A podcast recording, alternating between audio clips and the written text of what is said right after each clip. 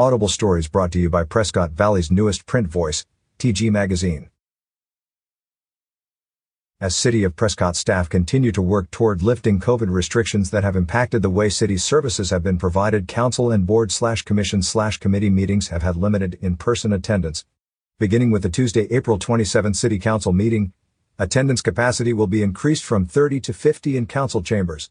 Beginning May 1, chambers will be reopened to full capacity, 130 members of the public at council and board slash commission slash committee meetings. For those members of the public that choose not to attend meetings in person, all virtual options remain available. Council meetings will be aired on Channel 64 and Facebook Live. In addition, citizens will be able to attend via Zoom by registering in advance with a link provided on the meeting agenda.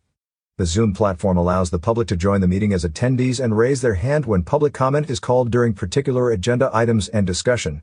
Upon raising their hand, attendees will then be permitted to speak for the allotted three minutes regarding the specific agenda item.